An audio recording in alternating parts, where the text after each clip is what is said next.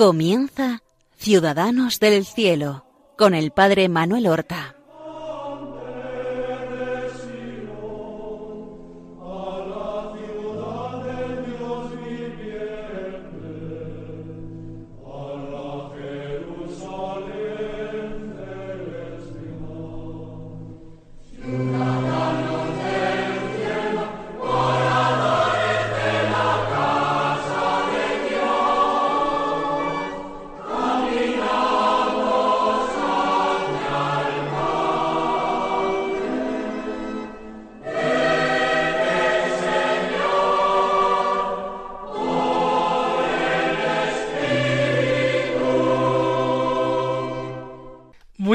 Buenos días, queridos hermanos. Damos comienzo a una nueva emisión del programa Ciudadanos del Cielo.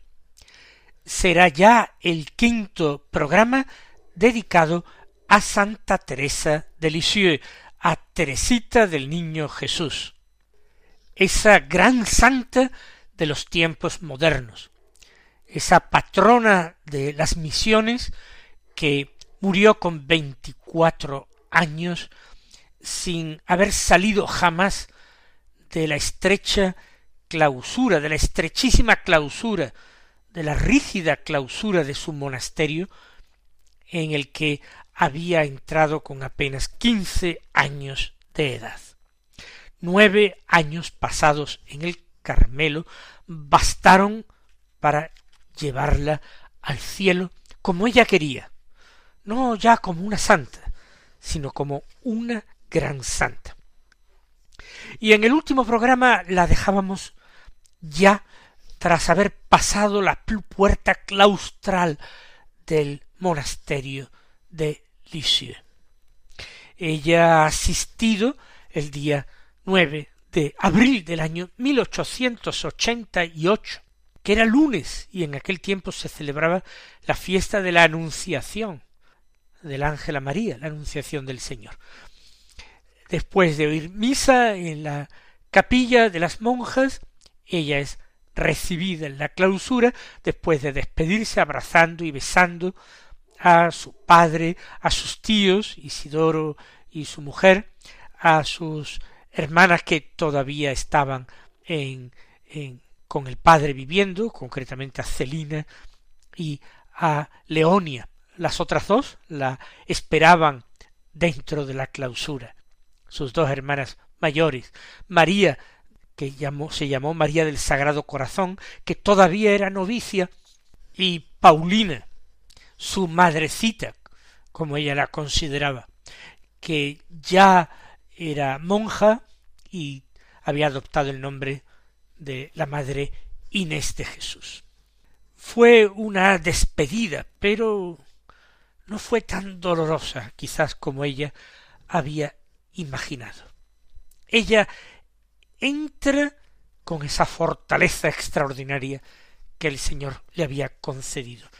Entra, como ella reconoce, sin ninguna ilusión, sabiendo perfectamente lo que le esperaba, haciendo muy lúcido y consciente el sacrificio de sí misma, ese abandono de su rey, que era su padre Luis Martín.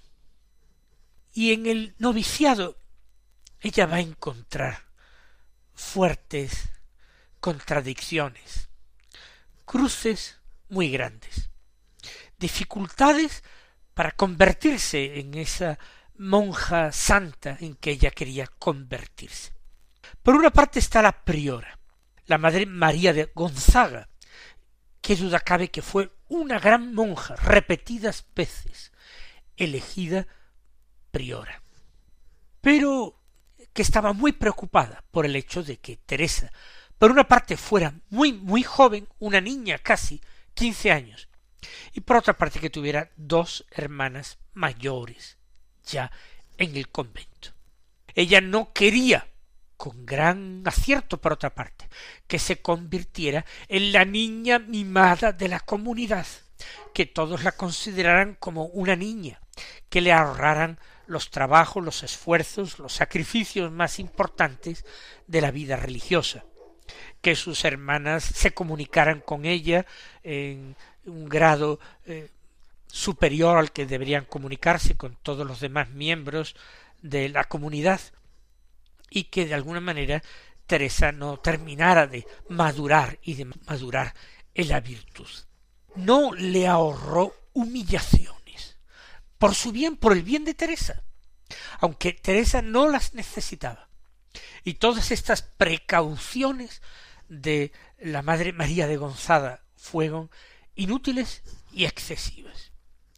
Pero no desperdiciaba una sola ocasión de humillarla en público. Por otra parte, Teresa tiene el problema de sus dos hermanas.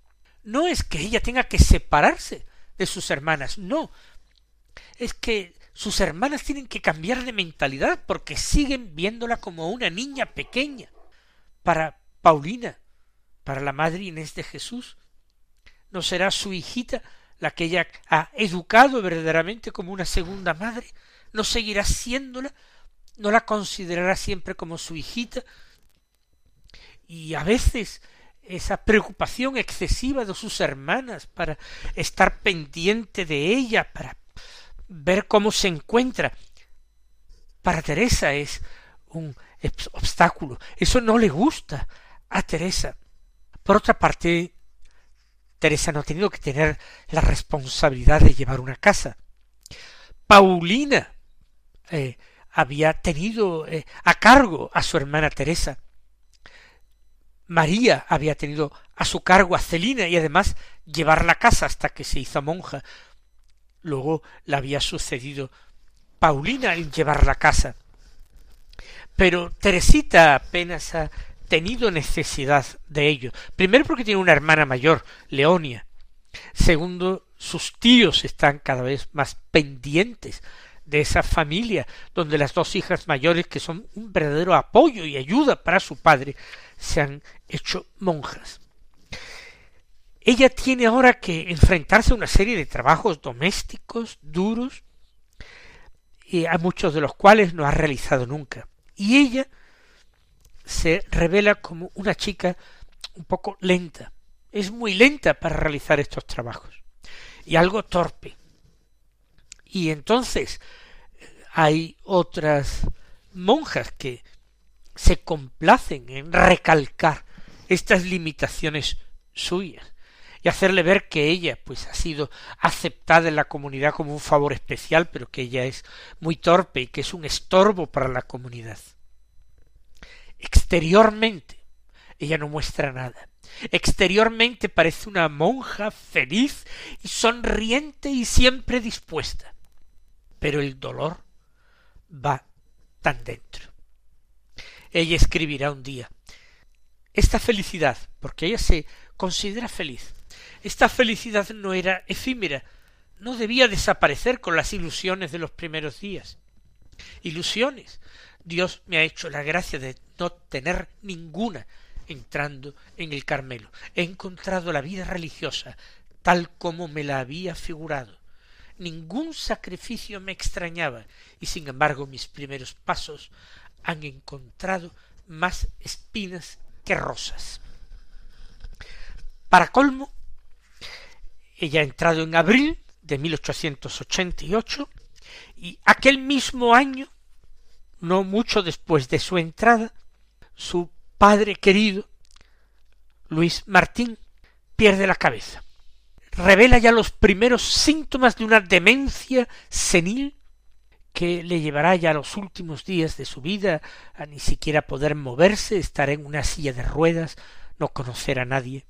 De momento se marcha de su casita de Lisieux, donde está todavía con Celina, que lo cuida muy devotamente, y Leonia se marcha de esa casita que le llamaban los Buissonets, y no le dice nada a sus hijas, y coge un tren y al cabo de varios días de búsqueda angustiosa, avisando a la policía de su desaparición, lo encuentran en la ciudad portuaria de El Havre. Ha perdido la memoria, dice cosas incoherentes, no sabe dónde está, ni cómo volver a su casa. Son como digo, los primeros síntomas de esa demencia que se irá haciendo más fuerte cada día. Imagínense la angustia de Teresa cuando se entera de la desaparición de su padre y el dolor inmenso cuando le dicen en qué eh, triste manera lo han encontrado allí, con la cabeza perdida. Sin embargo, Teresa tiene la toma de hábito a comienzos del año 1889, muy pocos días después de cumplir dieciséis años. Y su padre, afortunadamente, se encuentra bien esos días y asiste a su toma de hábito. Fue una gracia de Dios. Ella pudo disfrutar de la presencia de su padre en este día importante. Pero muy pocos días después, movido por esa demencia, quizá acelerada por ese trauma también de eh, la marcha de esa hija tan querida que era Teresita, tiene una crisis con reacciones violentas y lo tienen que internar en un manicomio, en una residencia de ancianos dementes en Caen. Ella entonces tiene un dolor tan extraordinario que prácticamente no tiene consuelo. Dolor terrible, pero como yo dije en el programa de la semana pasada, la paz no la abandona. La paz fue algo que permaneció casi inalterable a lo largo de todos los años de su vida religiosa. Ella escribirá refiriéndose a estos acontecimientos. Sí, el sufrimiento me ha tendido los brazos y me ha arrojado en ellos con amor. Lo que venía a hacer en el Carmelo lo declaré a los pies de Jesús hostia en el examen que precedió a mi profesión. He venido para salvar las almas y sobre todo para rezar por los sacerdotes. Mi atractivo por el sufrimiento crecía en la medida en que el sufrimiento aumentaba. Durante cinco años este fue mi camino, pero exteriormente nada expresaba mi sufrimiento, tanto más doloroso cuanto que yo era la única que lo conocía. Tenía sed de sufrir y de ser olvidada. Habla de cinco años de sufrimiento. Recordemos que su vida religiosa fue de tan solo nueve años y que no le notaban absolutamente nada por fuera. Ella se entrega a la obediencia sin réplica, a la aceptación de cualquier humillación que le venga, cualquier desprecio. Ella ambiciona ese último puesto. Para eso ha venido al Carmelo. Y se entrega a la oración. ¿Qué ocurre? En su casa, en la casa de sus padres, ella dormía mucho más, pero el Carmelo tiene una regla muy estricta. Y en aquel tiempo y en aquel convento, eso de dormir una siesta, pues no se estilaba. Y duerme poco por las noches. Y no duerme bien durante la oración, especialmente durante la oración matutina y cada vez que se relaja viene el sueño. De tal manera que ella que anhela la oración, entregarse a la oración, a la oración formal en la capilla, cuando llega ese momento tan deseado, se duerme. ¿Qué, ¿Cuál es la reacción? Ella escribirá, puesto que Jesús quiere dormir, porque se lo habría de impedir, estoy demasiado feliz de que no se enfada conmigo. Pero todavía no se ha llenado el cáliz hasta arriba. Pasa un año de noviciado. En aquel momento la profesión se hacía después del año de noviciado. Ese año de noviciado que ha empezado con el año 1889. La madre María de Gonzaga, que sigue siendo la priora, piensa que es demasiado joven para hacer ya la profesión. Le correspondería con diecisiete años recién cumplidos. ¿Por qué? Porque los votos que se hacían eran ya votos perpetuos, todavía no existían los votos temporales. De tal manera que decide, decide prorrogarle el noviciado. Ella que tendría tantos anhelos de profesar ya, para siempre, devotos perpetuos. Se le retrasa. A algunos religiosos, pues se les retrasa por falta de madurez, o por falta de virtud suficiente, o por dudas de la propia vocación. Teresita tenía una extraordinaria madurez espiritual y humana, no existía la menor sombra de duda, ni había tenido el comportamiento más mínimamente imperfecto. Sin embargo, sufre lo que para algunos era un castigo, el retraso de los votos. Durante meses, sin ponerse nueva fecha, acepta con paz, con paz, pero con un dolor grande, con un una decepción profunda, acepta no la decisión de la Madre Priora, sino la voluntad del Señor.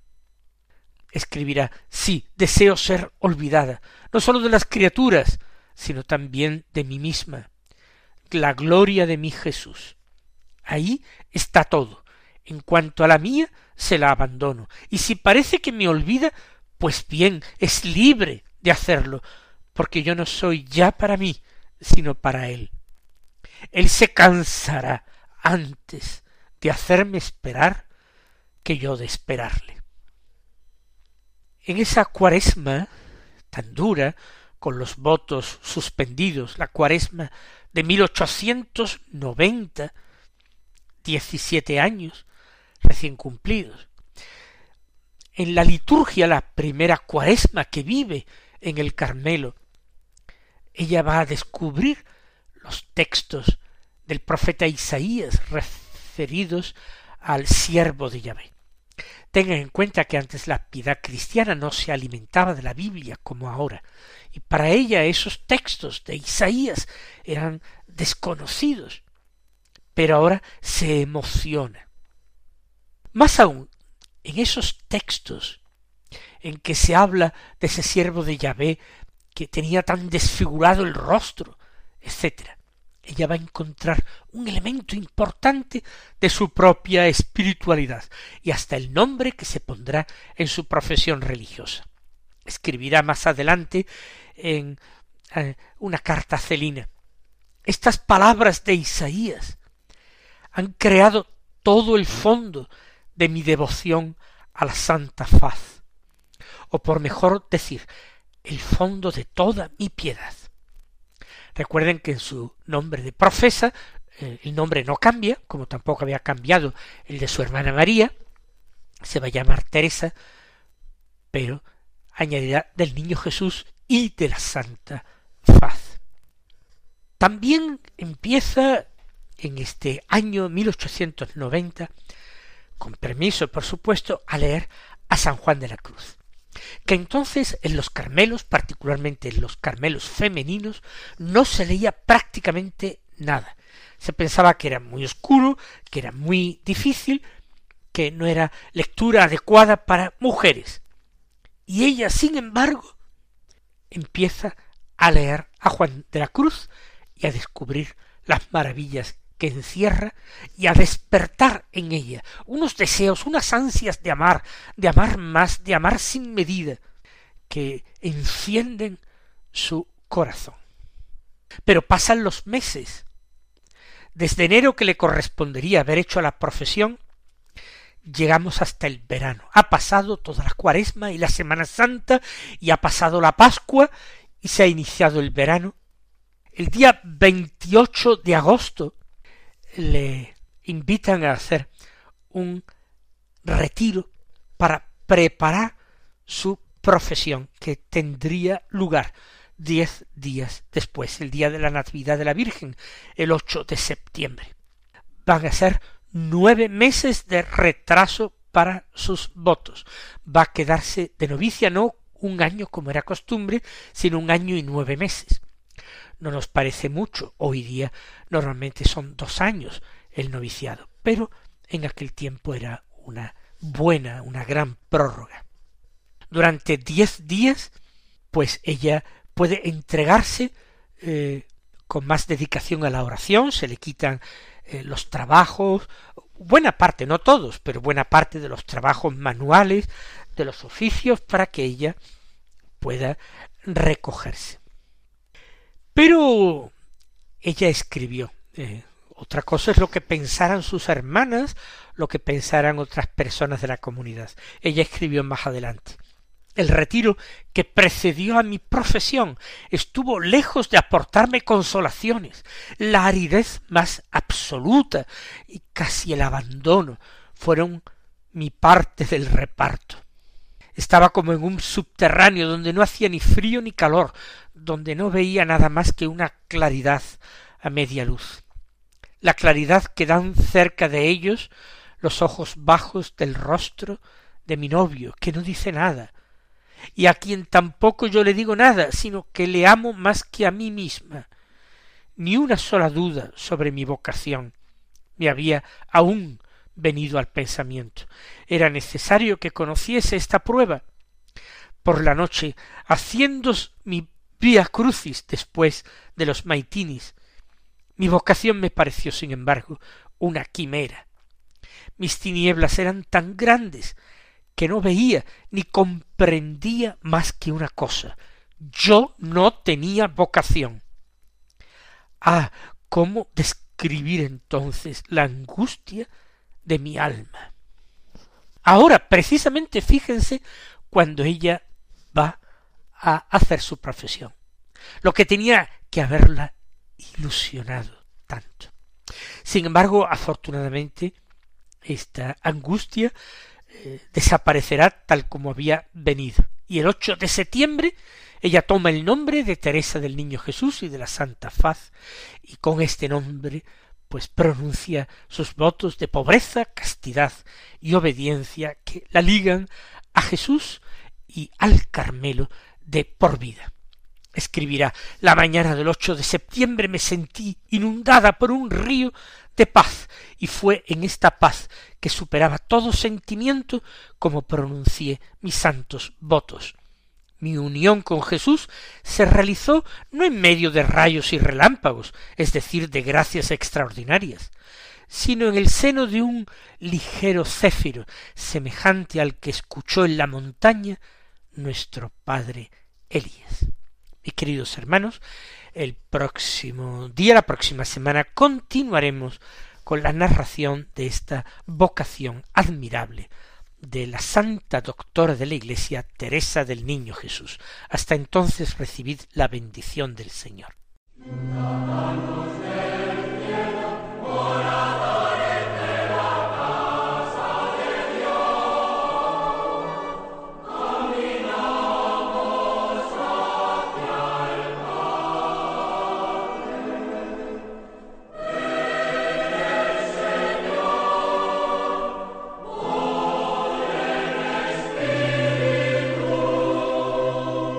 Han escuchado en Radio María Ciudadanos del Cielo con el Padre Manuel Horta.